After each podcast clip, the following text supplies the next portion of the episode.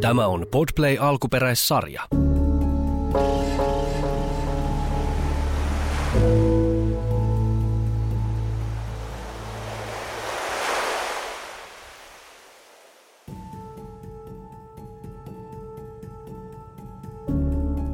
Rakas mielipäiväkirja. Tuntuu siltä, että nykyään on aiempaa sallitumpaa puhua vaikeuksista. Ehkä se on jopa toivottavaa, luo jonkinlaista uskottavuutta. Vaikeuksista puhuttaessa toistuu kuitenkin yksi ja sama tarinan kaari.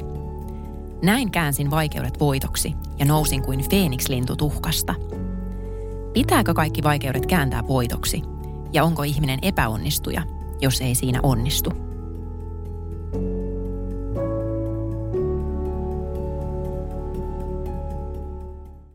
Kiitos Emilia loistavasta päiväkirjamerkinnästä tähän jaksoon. Täällä studiossa minä, kirjailija ja keittiö, olohuonefilosofi Jenni Janakka. Ja täällä minä tanssiva psykoterapeutti ja aika vihainen nainen, vaikkei naamasta aina päätteliskään, Emilia Kujala. Joo, vihainen nainen liittyy tämmöisiin asioihin, kuten vaikka nyt tämä vaikeudet voitoksi narratiivi, mikä herättää mussa usein aika paljon suorastaan raivon tunteita. Mitä sä Jenni ajattelet tästä? Onko sulla omakohtaista kokemusta tästä? On ja itse asiassa mulla on tästä erittäin konkreettinen, erittäin selkeä, iso ö, oma kokemus. Ja mulla on myös toi, että mä en tykkää siitä vaikeudet voitoksi. Mä veikkaan, että mulla ei ole noin vahvaa fiilistä kuin mikä sulla on. Öö, mutta tota, just se, että se on musta hirveän tylsä ja laiska. Ja se on myöskin niin kuin elämän synkkiä puolia aliarvioiva narratiivi, missä pakotetaan se, että se kaikki kura ja kaikki haasteet ja kaikki semmoinen ongelma ja ikävä, niin se on pakko kääntää ja, ja kiemurrella joksku hyväksi. Kun elämään kuuluu kura, lanta ja upottava suo. Ja se on arvokasta. Ei se ole mitään, ei sitä tarvi aina oppia jotain. Ei sitä tarvi nyt jotain löytää hirveän hienoa katarsista ja, ja tulla ulos ehempänä ihmisenä. Mutta voi. Saa. Mutta ei sitä tarvi, saa olla kurjaa. Saa olla epäreilua. Saa olla vääryyttä ja kakkaa. Mutta se mun esimerkki, niin se oli tota, mä masennuin 2021 alkuvuodesta, niin kuin tässäkin podcastissa on jo aikaisemmin käynyt ilmi. Ja siinä kohtaa, kun mä itse jotenkin hyväksyin tämän asian, että jaha, nyt sitä ollaan masentunutta. Ja, ja huomaan sen itsestäni, että en ole mitenkään normaalilla tavalla toimintakykyinen. Huomaan sen, kuinka kaikki värit elämästäni katoaa ja se johtuu nyt yksinkertaisesti siitä, että minulla on tämä sairaus. Että tämä ei ole enää vaan niin kuin, että on vähän väsy, että on vähän raskasta. Ja kun mä itse tosi avoimesti kerron Instagramissa omasta elämästäni, niin mä sitten jossain kohtaa päätin, että itse asiassa mä haluan puhua tästäkin. Ja mä haluan kertoa tästä nyt nimenomaan sen takia, että mä en tiedä kauanko mulla tulee menemään tämän masennuksen kanssa. Tuuko mä ikinä pääsemään täältä ylös? Tarviiko mun päästä ylös? No kyllä tarvii, jos mä aion itteni elättää. Ja, ja minun on, minä kyllä täältä harmaa kivi, niin se ei ole mitään minun rinnalla, kun mä täältä suhasin. Niin. Anyway, siis halusin, halusin näyttää sen epävarmuuden myöskin, koska mun mielestä se on kiinnostavaa. Se on elämää. Se niin kuin tietämättömyys, sietämätön hallinnan puute, koska se on todellista. Meillä on harvoin elämässä oikeasti hallinta. Se on, ehkä matematiikan kokeessa saattaa olla, jos on hyvä. Mutta eihän meillä siis niin kuin oikeasti ole. Me sepitetään koko ajan elämää itsellemme niin kuin hallittavaan muotoon. Mutta pääasiassa kaikki on koko ajan aina kaaosta. Se on viime hetkellä tehtyjä asioita, se on itsensä keräilyä, epävarmuutta.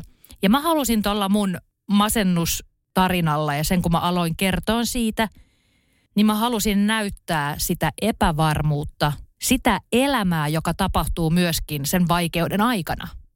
Se elämä ei mene pauselle vaikeuden aikana, vaan se on. Mun ihmissuhteet on, mun perhe on, pääsiäinen on, tulee ja menee.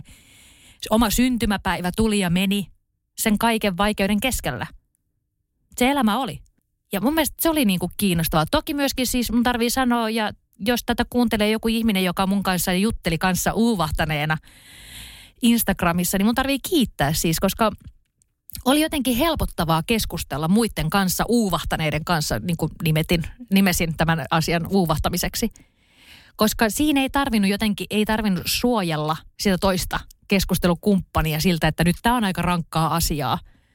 Vaan että sai silleen niin kuin kiroilla niin kuin rauhassa ja kertoa niistä syvimmistäkin tunnoista. Ja sitten sieltä tuli se vuorovaikutus. Niin terveiset kaikille, kenen kanssa olen masennuksesta ja uuvahtamisesta jutellut Instagramissa.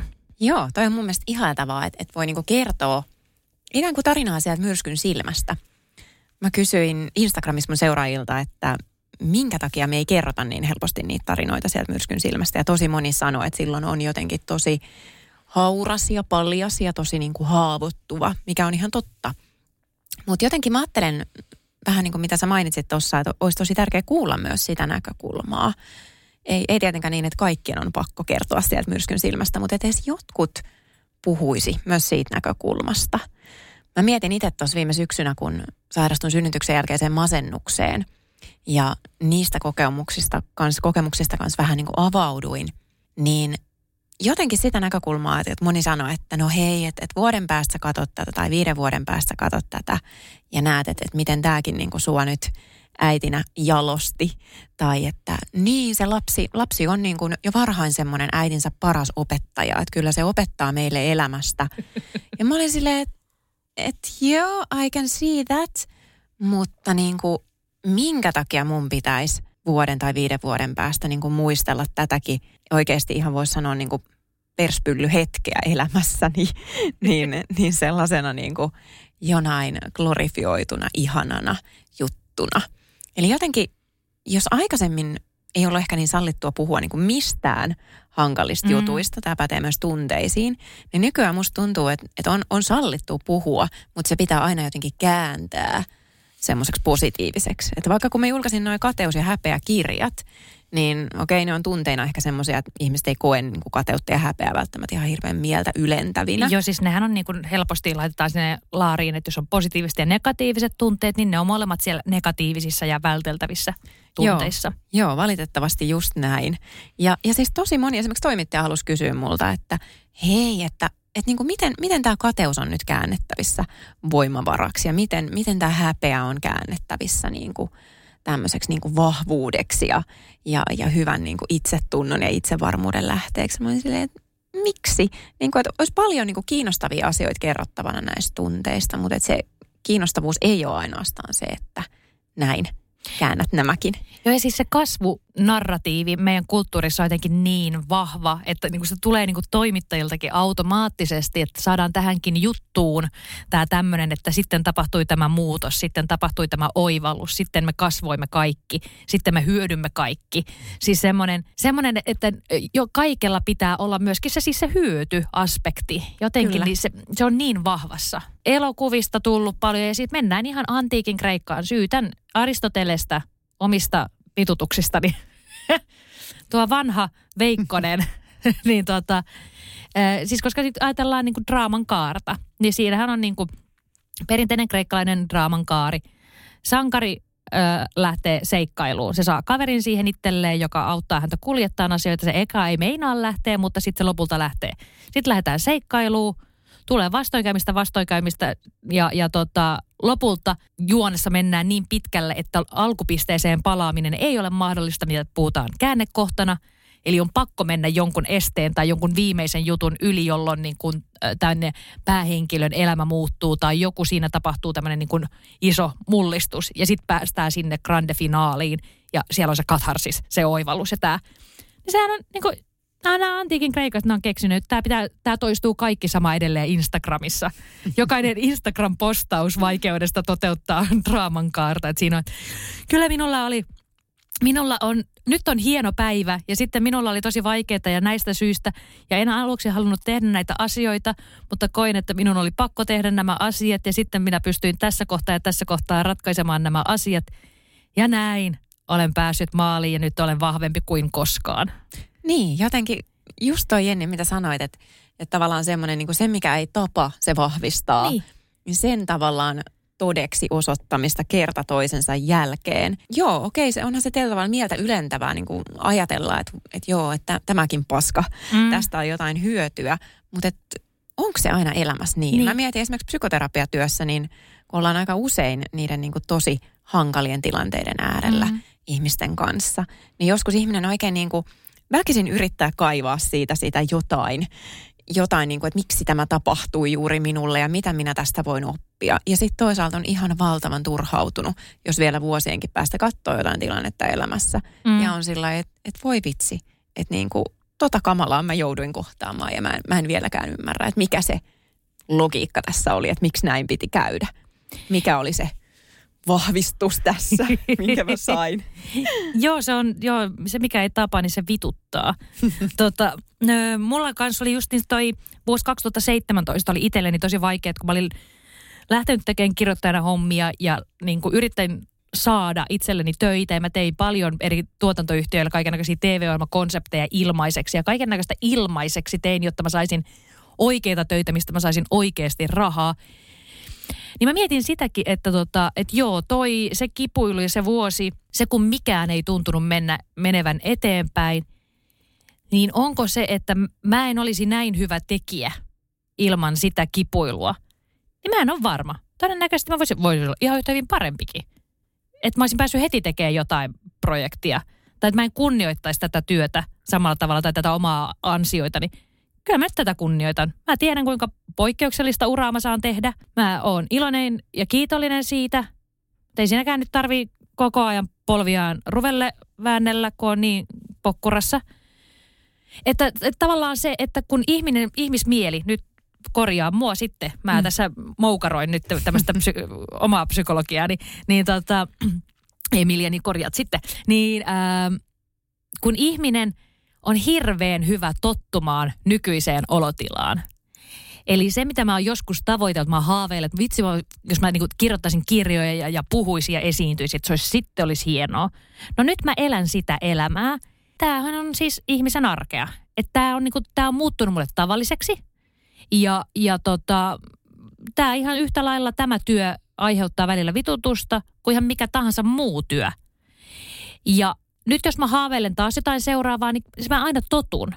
Että ei se mun arvostus ö, omaa, omia ansioita kohtaan tai omaa tekemistä kohtaan, niin ei se mun mielestä vaadi sitä, koska jos me joka tapauksessa aina totutaan nykyhetkeen, on se nykyhetki mikä tahansa, niin minkä takia sitten, minkä takia me tarvittaisiin mukaan sitä niin kärsivää taiteilijaa tai kärsivää ihmistä, minkä takia ihminen tarvitsee jotenkin, että se, niin se elämänkura koulii paremmaksi hmm.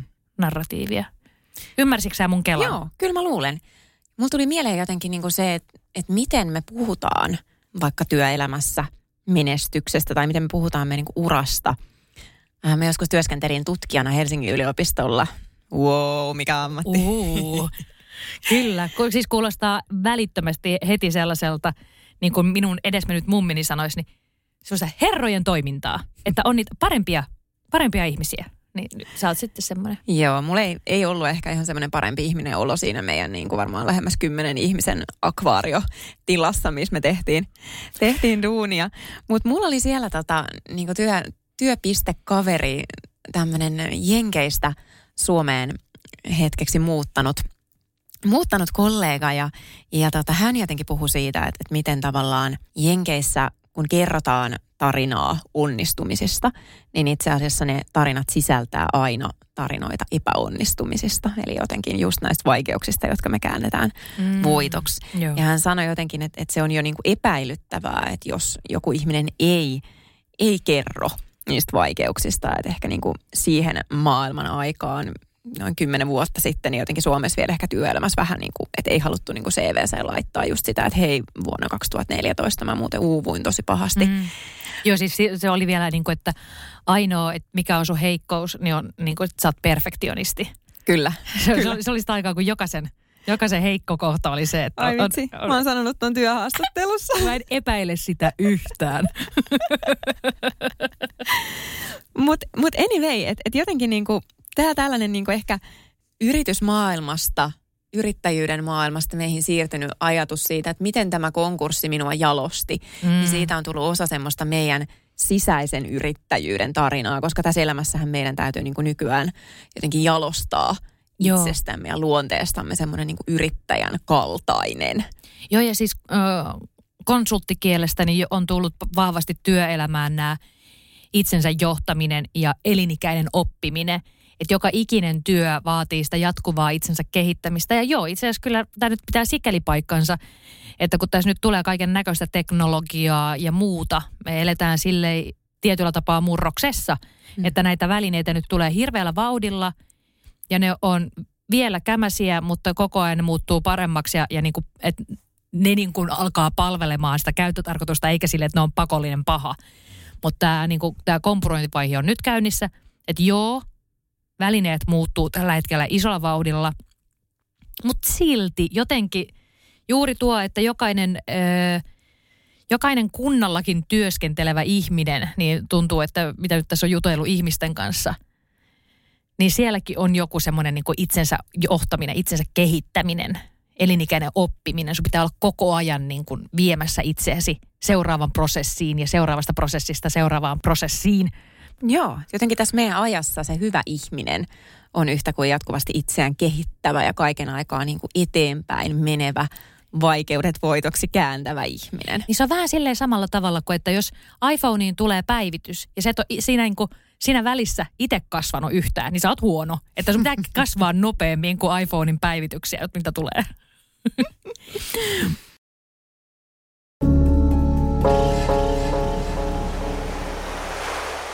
Joo, ja jotenkin tuommoinen niin tietynlainen sisäisen yrittäjyyden retoriikka, niin sehän on tosi myös semmoista niin kuin yksilökeskeistä. Että siinä jotenkin niin kuin lähdetään siitä, että yksilö on todella se, joka kääntää ne vaikeudet voitoksi. Ja ehkä hän juuri pitkän salapoliisityön jälkeen löytää just sen niin kuin oikein menetelmän, oikein terapeutin, oikein ferritiinitason tai minkä, minkä ikinä, joka niinku ratkaisee sen ongelman. Onko ferritiini se, mitä syödään talvella, se joku, mikä jotenkin rautaa liittyy tai jotain? Joo. Joo, okei, okay. se on se. Et jotenkin ehkä tuossa korostuu semmoinen niin kuin – just mitä sä mainitsit siitä tarinan kerronnasta jo sieltä Aristoteleen ajoista, että siellä on se niin kuin maaginen käännekohta, se hetki, jossa enää ei voi palata sinne lähtöruutuun. Ja siitä on jotenkin noustava Phoenix Linnun lailla. Että me ihmiset tavallaan niin kuin halutaan etsiä sitä ja me etsitäänkin sitä niin kuin vastausta monista monista paikoista.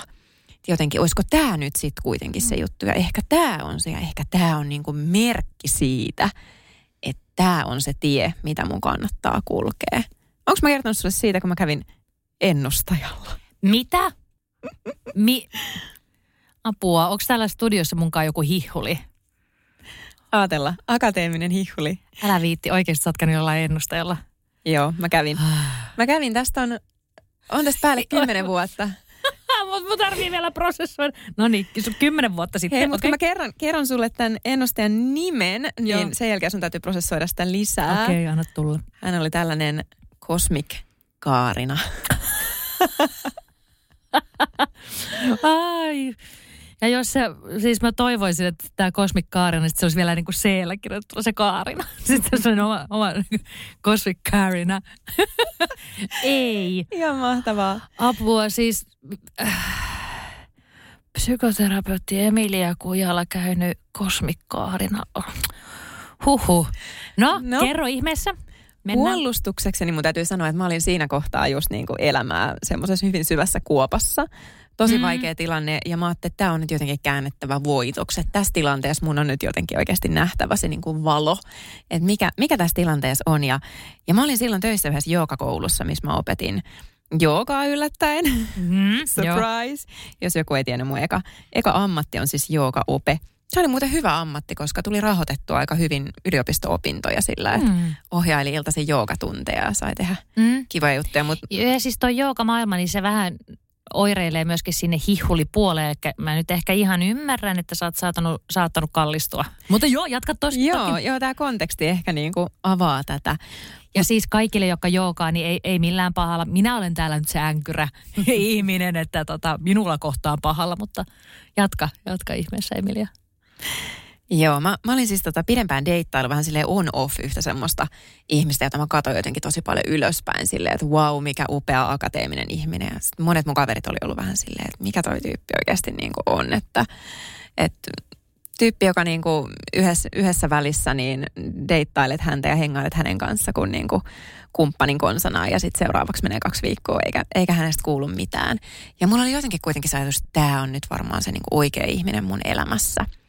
Ja roikuin siinä niin tosi pitkään ja sitten sit mä kuulin, että sinne joogakoululle oli tulossa tämmöinen kosmikkaarina, joka kävi siellä jostain ulkomailta hän mun mielestä kävi siellä aina niin säännöllisen epäsäännöllisesti ja, ja monet kaverit olisivat, että hei mene, mene silleen, että se on tosi hyvä.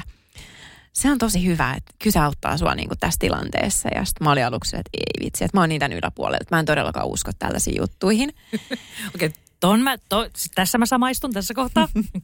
Mutta mä sitten lopulta menin. Joo. Mä otin tämmöisen pikakonsultaation, kun mä ajattelin, että mä en ainakaan rupea niin lompakkoani levittelemään yhtään enempää tälle tyypille. Että pikakonsultaatio, oliko se joku 50 minuuttia, niin that's, Joo. that's it. Että katsotaan nyt ja, ja vähän sillä naureskellen menin sinne ja no se sanoi sitten mulle tietysti, että tämä tyyppi, ketä mä deittailin, että no, että ei, ei niin kuin, että toi on ihan hyvä tyyppi, mutta ei toi ole se sun niin kuin elämäsi kumppani kumppani missään nimessä. Ja mä olin silleen, okei, okay, tosi harmi. Tietty niin kuin halusin vielä kuulla, että, että voisiko se kuitenkin olla, olisiko tässä joku takaportti. Ja sitten sanoi mulle, että sä tapaat sellaisen niin kuin about oman ikäisen vaaleetukkasen miehen kavereiden kautta. Ja mä olin sillä että mä en tykkää mun ikäisistä miehistä. Mä oli aina vanhempia miehiä. Mä en tykkää vaaleetukkasista miehistä. Että ei, tämä todellakaan kuulosta hyvältä. Ja, ja tota, hän sanoi, että hei, että, että se voisi olla semmoinen, että mä näen, näen tässä semmoista potentiaalia. Ja sitten mä olin ihan, että vitsi, mitä oikeasti paskaa. Lähin sieltä, ei jos se nyt ovet paukkuen, niin sille sisäisesti ovia paukutellen, että oikeasti tässä ei ollut mitään järkeä. No, kuinka ollakaan, sitten kävi seuraavana kesänä näin että mä tapasin kavereiden kautta Porijatseilla mun nykyisen kumppanin, joka on about samanikäinen ja vaaleetukkainen.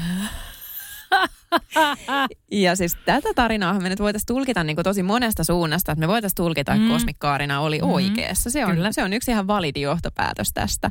Mutta toinen validi johtopäätös on se, että mun mieli halusi jotenkin luoda tällaisen merkityksen, mm. vaikkapa nyt mun nykyisen kumppanin kohtaamiselle, että mä olin jotenkin avoimempi niin. näkemään hänet, huomaamaan hänet ja kun mä näin hänet, niin jotenkin tulkitsemaan, että okei, että tämä on nyt se merkki kaikki. Tämä on nyt se käännekohta tässä mun tarinassa. Ja tämä on se, minkä kosmikkaarina ennusti. Niin.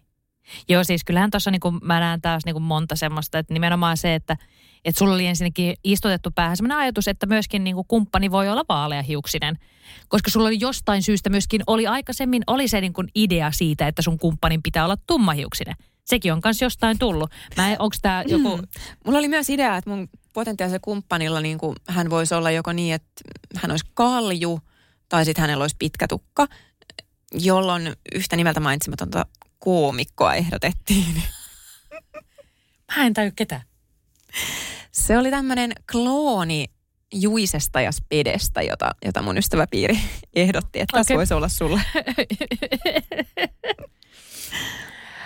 Öö, joo, ja sitten mulla tuli mieleen, itselläni hän on ollut kanssa, siis kun olen vaaleatukkainen, mulla pitää olla tummatukkainen, koska Ritke ja Pruuke, ja, ja, ja sitten, tota, sitten Tuhkimo ja sit sillä prinssillä, niin sillä oli kans, että jotenkin se piti olla silleen. Mutta nimenomaan, niin, mä voisin tästä, niin tästä sun kosmikkaarinasta, niin just ton, että, että tota, se nyt oli vaan niin kuin yksi tapa myöskin niin kuin mahdollistaa sulle, että se, että sä voit ajatella vähän sen sun oman kapeen niin kuin vähän isommalla spektrillä, sit, että mitä, mikä kuka voisi olla mahdollinen kumppani.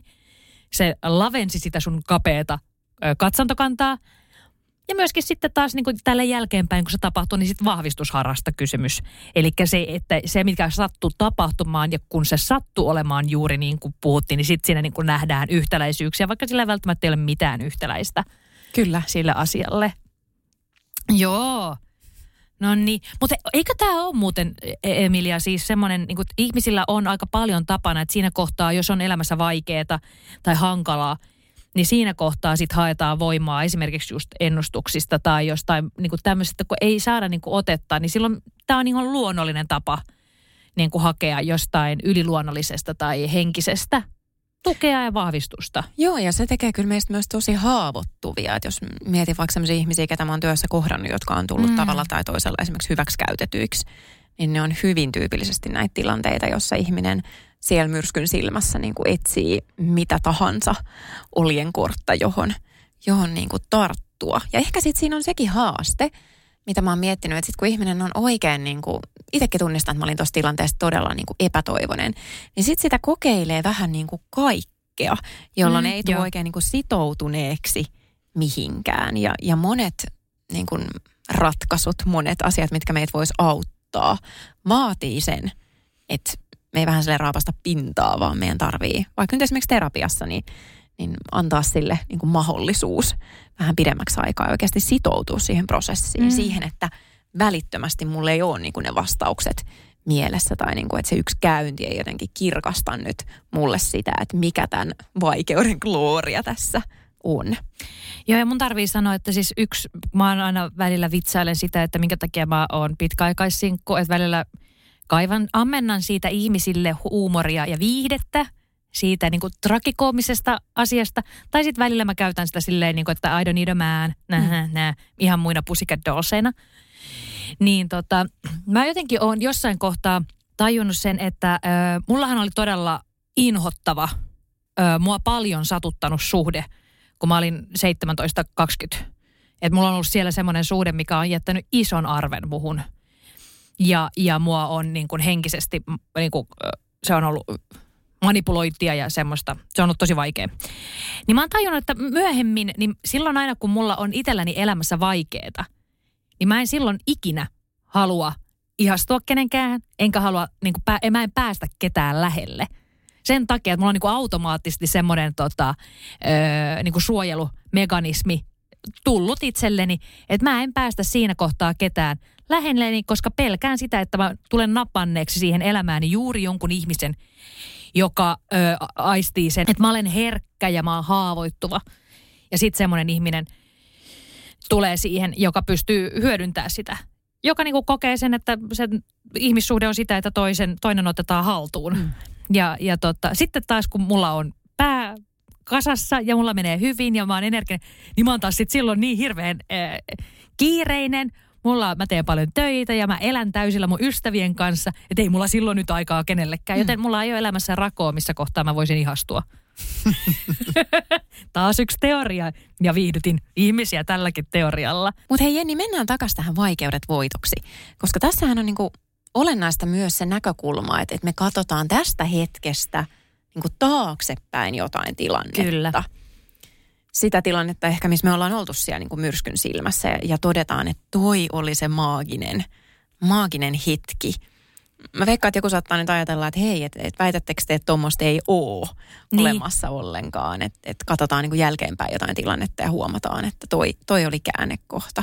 Mitä sä vastaisit tämmöiselle tyypille? No mä vastaan siihen, että tota, mä oon ö, yleensä näyttänyt kun mä oon käynyt puhumassa ja mä oon puhunut elämän polusta, niin mä oon näyttänyt semmoista mun Paint-työkalulla tekemää semmoista ihmesykkyrää. Mutta jos nyt mä en pysty podcastissa näyttämään tätä kuvaa, niin otetaan siis lankakerä esimerkiksi. Että otetaan semmoinen metrin mittainen pala villalankaa. Ja sen voi laittaa vaikka tota lattialle teipata, että se lähtee sieltä lattialta ja sitten teipata toisen pään tuolille. Niin sehän, niin kuin, sehän nousee niin kuin tasaisesti ylöspäin. Niin tämä on se niinku ajatus, mitä me kuvitellaan, että elämänpolku menee. Että tavallaan menee koko ajan kohti jotain hienoa niin kuin glooria pistettä, missä sitten on se niinku oivallus ja, ja, ja niinku hyvä ja sitten saadaan kultakello töistä ja, ja kumppanin kanssa käyskennellään villasukatialassa ne eläkepäivät. Mutta kun sitten oikeasti se, miten elämä menee – niin on se, että irrotetaan se lanka sieltä lattiasta ja, ja tuolista. Sitten laitetaan se kouraan, pyöritellään sitä oikein siinä niin kuin kourassa. Silleen sikin sokin, sinne saattaa syntyä jonnekin kohtaa joku solmu, mutta ja sitten viskataan se siihen tota naaman eteen pöydälle. Ja se on semmoinen niin epämääräinen syherö, jossa on kiemuroita, solmuja ja kaiken näköistä. Niin siinä on se, miltä niin kuin elämänpolku näyttää. Et siinä mennään ylös ja alas ja tulee niitä solmuja elämään. Ja ja jossain kohtaa se saattaa mennä soljukka nätisti eteenpäin, kunnes taas tulee joku möllyrä. Joo, ja usein niin kun, mä ajattelen, että niitä haasteita, niitä sulmuja ja sitten taas niitä, että me ollaan siellä niin kun jotenkin hyvässä vuukissa, niin, niin niitä voi olla samaan aikaan. Mä muistan psykoterapiakoulutuksessa meillä oli niin kuin osana koulutusta, niin kaikilla psykoterapeuteilla on, niin on oma terapia. Ja meidän piti siellä terapiassa sitten ihan tyyli varmaan kuin ekoilkäynneillä, niin piirtää joku tämmöinen elämän jana. Ja siinä oli, oli vähän niin kuin sillä että se janan alapuolella, ja siihen merkittiin semmoisia miinusmerkkisiä tapahtumia, ja sitten se niin kuin yläpuolella semmoisia plusmerkkisiä tapahtumia. Sitten piti piirtää siihen käppyrää, että okei, tänä vuonna elämäni meni nyt tänne miinukseen, ja tänä vuonna elämäni meni plussaan, ja sitten tapahtui näin. Ja siitä tulee semmoinen niin kuin kuvastaa ylämäkiä ja alamäkiä. Ja sitten mä muistan, että mä kauheasti niin kuin vastustin tätä tehtävää. Mun mielestä se oli hirveän tyhmä tehtävä. Sen takia, että ei mun elämä ole semmoista, että, että jos mä oon ollut siellä niin kuin miinuspuolella kuopassa, Joo. niin että mä en voi samaan aikaan piirtää sinne pluspuolelle jotain asioita, mm. mitkä on taas mennyt hyvin. Ja sama toisinpäin. Jos Kyllä. mulla on ollut niin kuin oikeasti vaihe, missä monet asiat on mennyt niin sanotusti putkeen, niin kyllä myös sinne miinuspuolelle tulee, tulee juttuja. Eli jotenkin olisi pitänyt niin kuin tämä näkökulma mun mielestä nähdä ja mä olin jotenkin pöyristynyt, että miten ihmeessä me voidaan terapiassa ajatella näin yksilmäisesti, että asiat olisi niin kuin joko tai, joko huonosti tai hyvin. Mm. Joo ja siis kun elämähän koostuu eri osa-alueista, että meillä on niin kuin työtä ja ihmissuhteita ja terveyttä ja, ja kaikkea semmoista ja mulla on ollut viimeiset neljä vuotta krooninen yskä, joka on erittäin vittumainen ja harmittaa. Ja mun mielestä se on etenkin tässä pandemia-aikaan ollut todella nolo. Ja mä olin just sanomassa, että tämä pandemia on tuonut vielä niin kuin yskimiseen aivan uuden Ky- merkityksen. Kyllä, siitä on tullut vieläkin. Jos se, jos se on aikaisemmin ollut nolo, niin se on ollut vielä, niin kuin vielä nolompaa. Mutta ei se niin kuin, se on se asia, niin kuin mun terveyttä, se häiritsee ja se on nolo, mutta mulla silti menee niin kuin hyvin, että kun, mm. niin kuin, että on eri osa-alueita. Tai voi mennä töissä hyvin – mutta sitten saattaa ollakin omilla vanhemmilla joku juttu, mikä niin kuin painaa ja stressiä ja ahdistaa ja, ja, ja se koostuu näistä. Mutta mun on nyt pakko ottaa tähän yksi semmoinen niin tosi tyypillinen esimerkki, mikä ehkä mulla aiheuttaa raivostusta ja mä veikkaan, että, että, että sullakin tulee ärräpäitä, vilkkupunasta, niin se on siis sairauden kanssa. Mm. Sairaudesta puhuminen, nyt kun päästiin yskästä sairauksiin. Nimenomaan siis, kun ajatellaan vaikka syöpää, niin sehän on niin kuin tämä retoriikka on sitä, että syöpää vastaan taistelu. Ja, ja että niin kuin voitti syövän tai sitten syöpä voitti. Ja toihan on niin kuin hirveän raju, epäreilu, koska ei ihmisen, ei ole niin kuin, se ei ole ihmisen itsensä asia, että millainen asenne ja kuinka sitkeä se on. Syöpä kaataa sitkeimmätkin meistä. Että se on niinku tsäkästä kiinni, missä kohtaa huomataan se, missä se on, kuinka levin. Ne on niinku ne, mikä vaikuttaa oikeasti eikä se, että mikä se sun taistelutahto, sisu siinä kohtaa. Ja mulla menee niin hermo siinä, kun aletaan puhua niin kuin sairauksista taistelumetaforilla. Ja tämä esimerkkinä siitä, että ukkini, ukkini sairasti Alzheimeria ja sairasti sitä pitkään ja hänellä oli vahva sydän, minkä takia hän oli myöskin pitkään sitten sairaalassa, sairaalahoidossa – ja mä muistan, että mä olen hänet varmaan joku neljä-viisi kertaa käynyt niin kuin hyvästelemässä sille, että mä ajattelin, että nyt tämä on mm. se niin kuin viimeinen kerta. Mutta kun sillä on vahva sydän, niin se aina, että sillä oli joku keuhkokuumekin jossain vanhan kodin osastolla, niin se sydän piti elossa. Niin kyllä mun mielestä, jos nyt metaforaa ajatellaan, niin ukki voitti Alzheimerin sillä, että se kuoli. Toi on tosi hyvin sanottu. Jotenkin musta tuntuu, että niinku toi taisteluretoriikka näkyy just myös mielenterveydessä, että puhutaan niinku masennuksen voittamisesta tai selättämisestä. Et, tai mitä ikinä asioita ne sitten niinku onkaan. Ja jotenkin siinä jälleen kerran niin korostuu se yksilö ja sen yksilön ponnistelu. Kyllä. Tai se, että jossain kohtaa tuli jotain niin kuin itseä suurempaa, joka sitten nujersi yksilön, ja, joka siis, taisteli. Ja siis toihan on tietyllä tapaa kans myös tapa laittaa ihminen niin kuin ihmisen arvo mitta-asteikolle. Eli mikäli ihminen pystyy voittamaan masennuksen, niin hän on arvokkaampi ihminen, koska hänellä selkeästi on kykyjä. Mutta sitten jos ihminen jää sen masennuksen kanssa ja se joutuu sairastamaan pitempään sitä masennusta, niin sitten se ei olekaan niin etevä eikä niin arvokas. Ja tämä on niin kuin, nyt mä painotan, että tämä ei pidä paikkaansa. Se on paljon tsäkästä kiinni, se on paljon meistä riippumattomista asioista kiinni, että kuinka mikä kukakin minkäkin sairauden kanssa elää ja pärjää. Mä en voittanut masennusta, mä elin sen läpi. Hmm.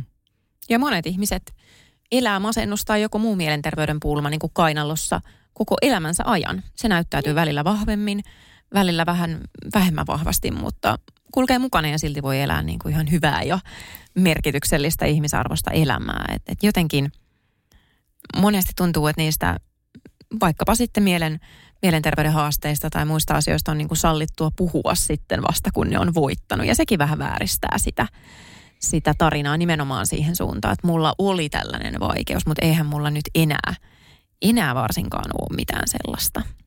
Ja jos mennään siis vielä näitä arkisia esimerkkejä siitä, että missä kohtaa on niin vaikeuksia ja hankaluuksia, ja sitten ne höpötetään voitoiksi, niin mä nostan täältä asunnon etsinnän ja kumppanin löytämisen.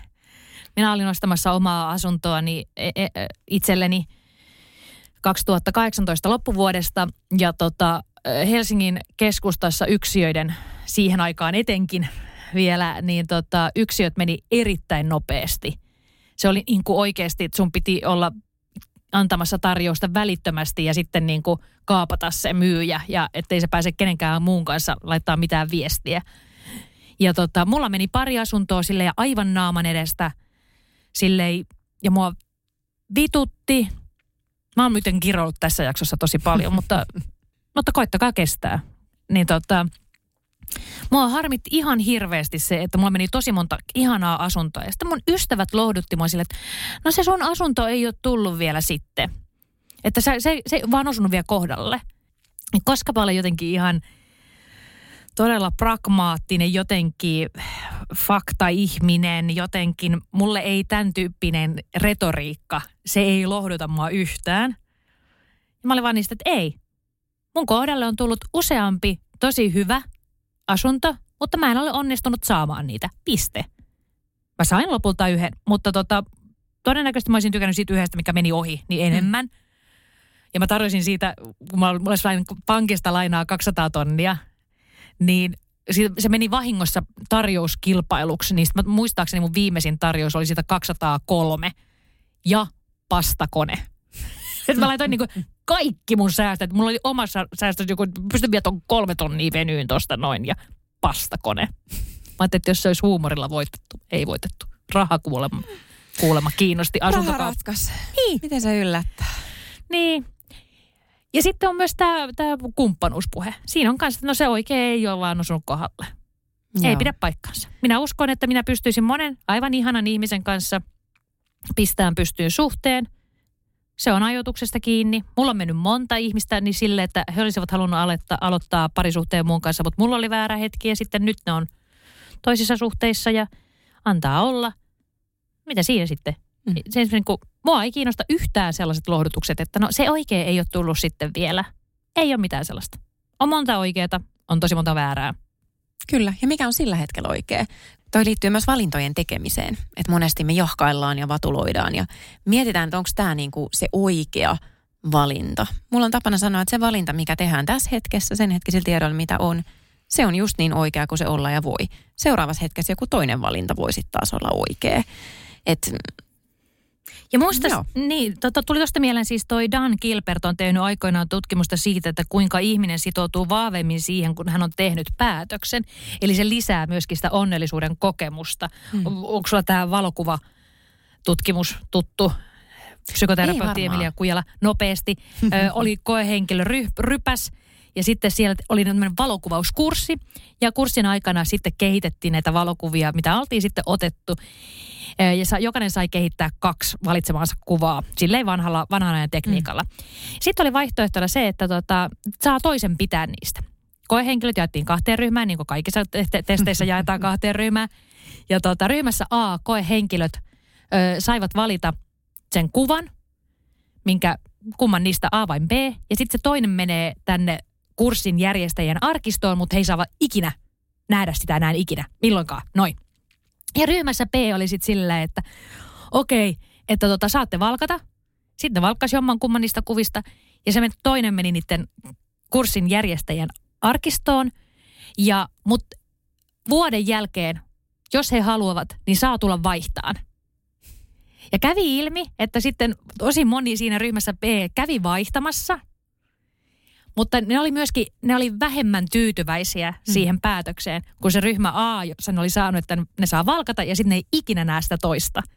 Ja Dan Gilbert on tästä sitten niin kuin tutkijaryhmineen sitten analysoinut sitä, että ihminen itse asiassa siinä kohtaa, kun se sitoutuu, kun se tekee päätöksen, niin sen ää, niin kuin hyväksyntä siitä valintaansa kohtaan vahvistuu ja siitä tulee onnellisempi. Ja tämän seurauksena Dan Gilbert kosi silloista avopuolisoaan. Mutta sitten siinä on myös se puoli, että joskus me saattaa sitoutua vähän liiaksikin johonkin valintaan.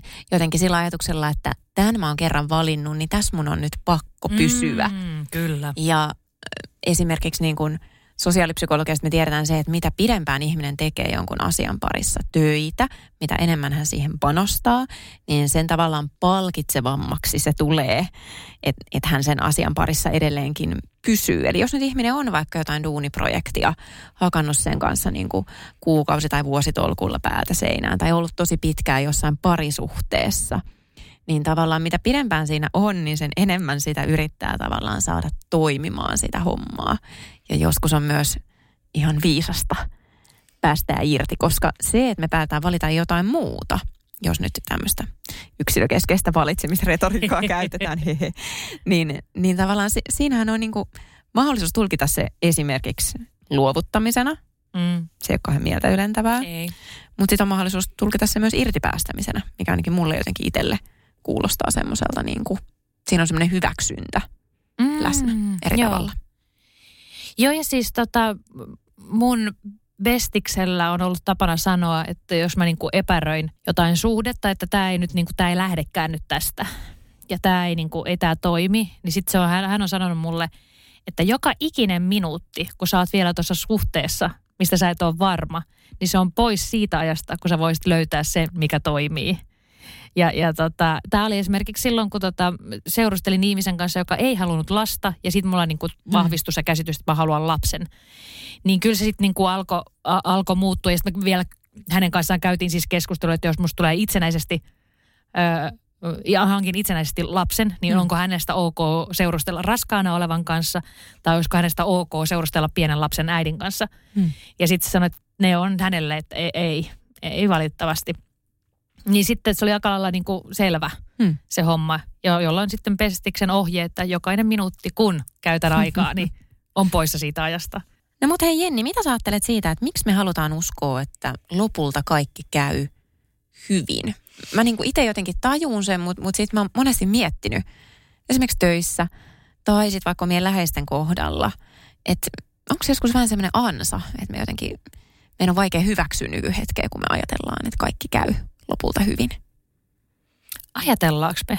Siis joo, kyllähän niin kuin omassa tulevaisuusskenaariossa, niin mullahan on niin kuin pääasiassa, mä yleensä suuntaan myöskin mun tulevaisuusskenaariot sinne, kun mä olen jo niin kuin 80 harmaa pää ja mä hihittelen, että kello, kello 14 voi olla, ottaa jo valkoviiniä. Että siis se on niin kuin... Aa, mä näen tämän jotenkin sieluni silmin. Se on. Joo. kuohuviini olisi ollut. Ku, kuohuviini, joo, se voisi olla kyllä jo. Tai sitten mä alan sherrymummoksi ihan vaan silleen, koska se on niin hyvä läppä. Niin tota, siellä mä kyllä sen näen, että on se, niin kuin, siinähän kaikkihan käy hyvin. Hmm. Toihan on niin kuin onnellinen skenaario. Ehkä se on jotain semmoista, että se antaa voimaa hmm. ja toivoa ja, ja niin kuin uskoa siinä pinteessä, että kaikki käy hyvin. Ja, ja siis, että kyllä mä nautin siitä, nyt kun on Mauno Koiviston sitä erästä sanontaa toisteltu, hmm en tiedä missä kohtaa, se oli varmaan siinä kohtaa, kun Mauno Koiviston dokkari tuli, niin sen jälkeen se, se hänen letkautuksensa, että jos me voi tietää, kuinka tulee käymään, olettakaamme, että mm. käy hyvin.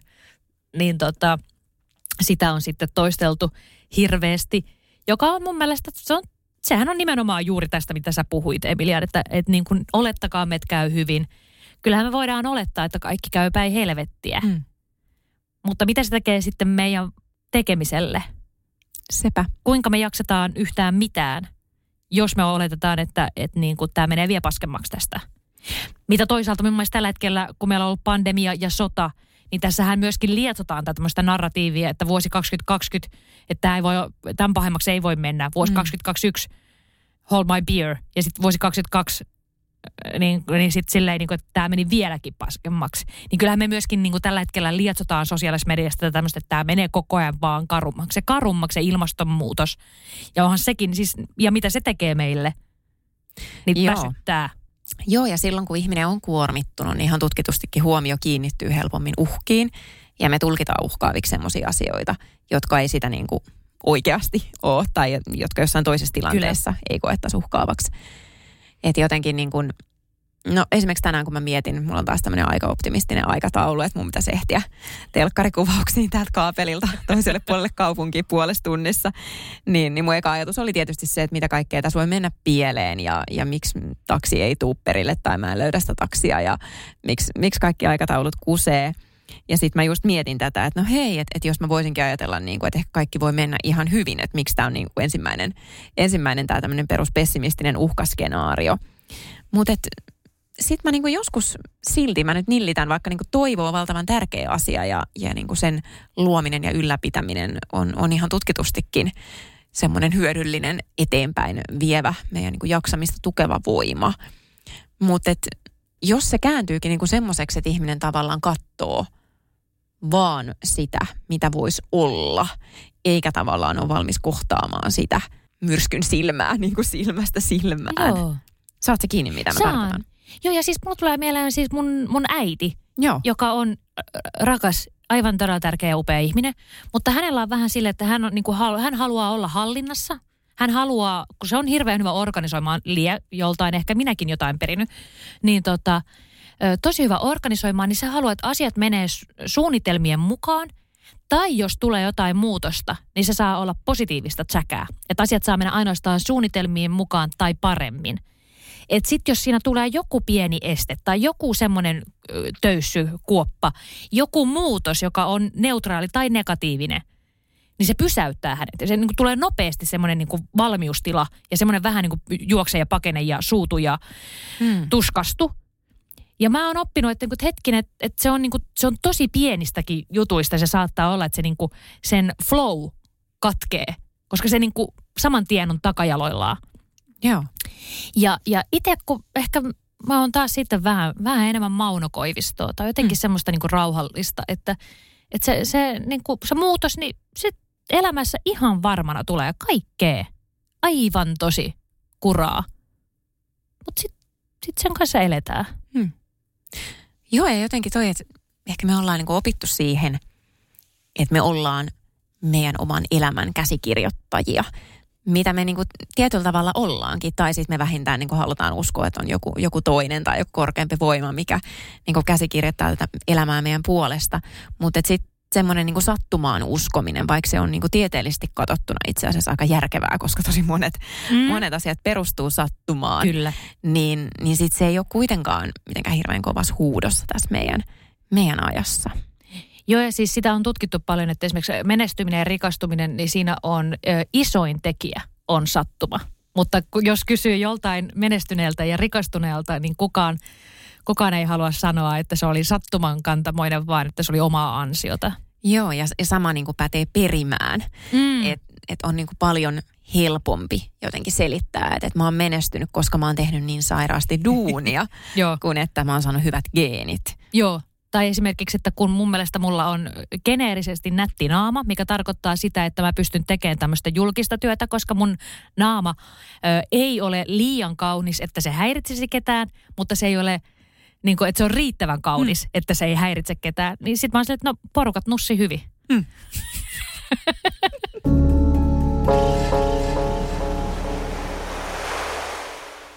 Emilia, onko sulla meille antaa pieni teko? Joo, mä mietin tota, että mikä se, mikä se voisi olla. Jotenkin kun me puhuttiin tästä lohdutuskulttuurista ja siitä, että miten se on, on välillä aika perseestä, että, että kun me ollaan jossain hankalassa tilanteessa, menee vaikka se kumppani tai asunto tai, tai joku duuni ohi, tai me todetaan, että ei tämä ei ollutkaan se juttu, niin sitten niin ympäristö sanoo, että hei, että, että jotain parempaa on vielä tulossa. Ja vaikka se on niin inhimillinen ymmärrettävä yritys auttaa, niin aina se ei ole se, mitä haluaisi kuulla siinä tilanteessa. Että voi tulla semmoinen olo, että hei, että nyt sä ohitat tämän mun kokemuksen. Vielä ehkä sitä suuremman syyllä, jos siihen aletaan vetää sitä, että hei, mullakin oli tämmöinen vaikea tilanne, mutta sitten. Se oli just se, että kun mä sen voitin, niin mä oivalsin, että mikä tässä elämässä on tärkeää ja mitä, mitä mä haluan. Oli se sitten millä elämän alueella tahansa. Jotenkin mä ajattelen, että ehkä niin lohduttaminen ei aina tarvii sanoja ja se pieni teko voisikin nyt mun puolesta tällä viikolla olla se, että ihminen pysähtyisi vaan olemaan läsnä ystävän tai läheisen tai koiran tai kissan kanssa, joka on, on siellä myrskyn silmässä. Ei tarvitse mm. välttämättä lohduttaa sanoin. Jos tarvii sanoa jotain, niin voi kysyä toiselta, että hei, mitä sä tarttisit just nyt? Onko jotain, mitä mä voisin tehdä? Onko jotain, mitä sä haluaisit kuulla? Ja sama pätee tietysti meihin omaan itseen. Jos me halutaan lohduttaa itseämme, niin se ei välttämättä tarkoita sitä, että hei, kyllä säkin täältä uuteen nousuun lähdet, vaan niin kuin se voi olla ihan sitä, että hei, että miten mä voisin olla itteni kanssa tässä tilanteessa? Miten mä voisin auttaa itseni kohtaan nämä tunteet, mitä on? Mitä mä tarttisin nyt itseltäni? Ihana, ihana vinkki. Kiitos Emilia. Mulla tulisi täältä tämmöinen niin ajatus ee, mun pieneksi teoksi. Tämä on semmoinen, mitä mä itse käytän jonkun verran, että tota, mä ajattelen elämän niin kuin matkana, johossa ei ole päätepistettä, koska mä en koskaan tiedä, koska se päättyy. Meillä jokaisella on käytössä – sattumanvarainen määrä vuorokausia elämässä ja jossain kohtaa se loppu tulee. Niin ottaa vähän silleen niin kuin elämä full experience. Dun, dun, dun, dun. Että koetaan se just täydellä niin kuin kaikessa siinä spektrissä. Mitä se sattuu mun kohdalle just näiden mun päivien aikana tuleankaan. Että on se sitten niin kuin iloriamua, kakkakikkareita, kurjuutta, kipua – vääntöä, mutta sitten mä, niinku, mä elän sen kivun, koska mä, mä olen ihminen ja mulla on kyky tuntea se viiltävä, inhottava kipu, joka puristaa mun keuhkoja niin, että mun on pakko työntää kyyneleitä ulos. Ja mä elän nekin minuutit. Mm, ja sen ei tarvi välttämättä jalostaa. Sen ei tarvi jalostaa, mutta mä saan kokea sen kokonaisuutena. Ja paitsi, että sen ei tarvi jalostaa, mun on pakko lisätä tuohon myös se, että meillä on jokaisella oikeus saada kivun lievitystä. Erinomainen lisäys. Eli jotenkin se, että meidän ei niin tarvitsisi aina mennä sieltä niin kuin vaikeimman kautta ja jotenkin kärvistellä siinä kärsimyksessä, jos on mahdollista saada siihen, mitä ikinä lievitystä se sitten onkaan. Joo, mutta sallittakoon täältä tämmöiseltä melankoliselta ö, romantikkotaiteilijalta tällainen katsontakanta myös tähän. Se oli oikein hyvä. Tällaista tänään lähtee Emilia ja Jenni. thank you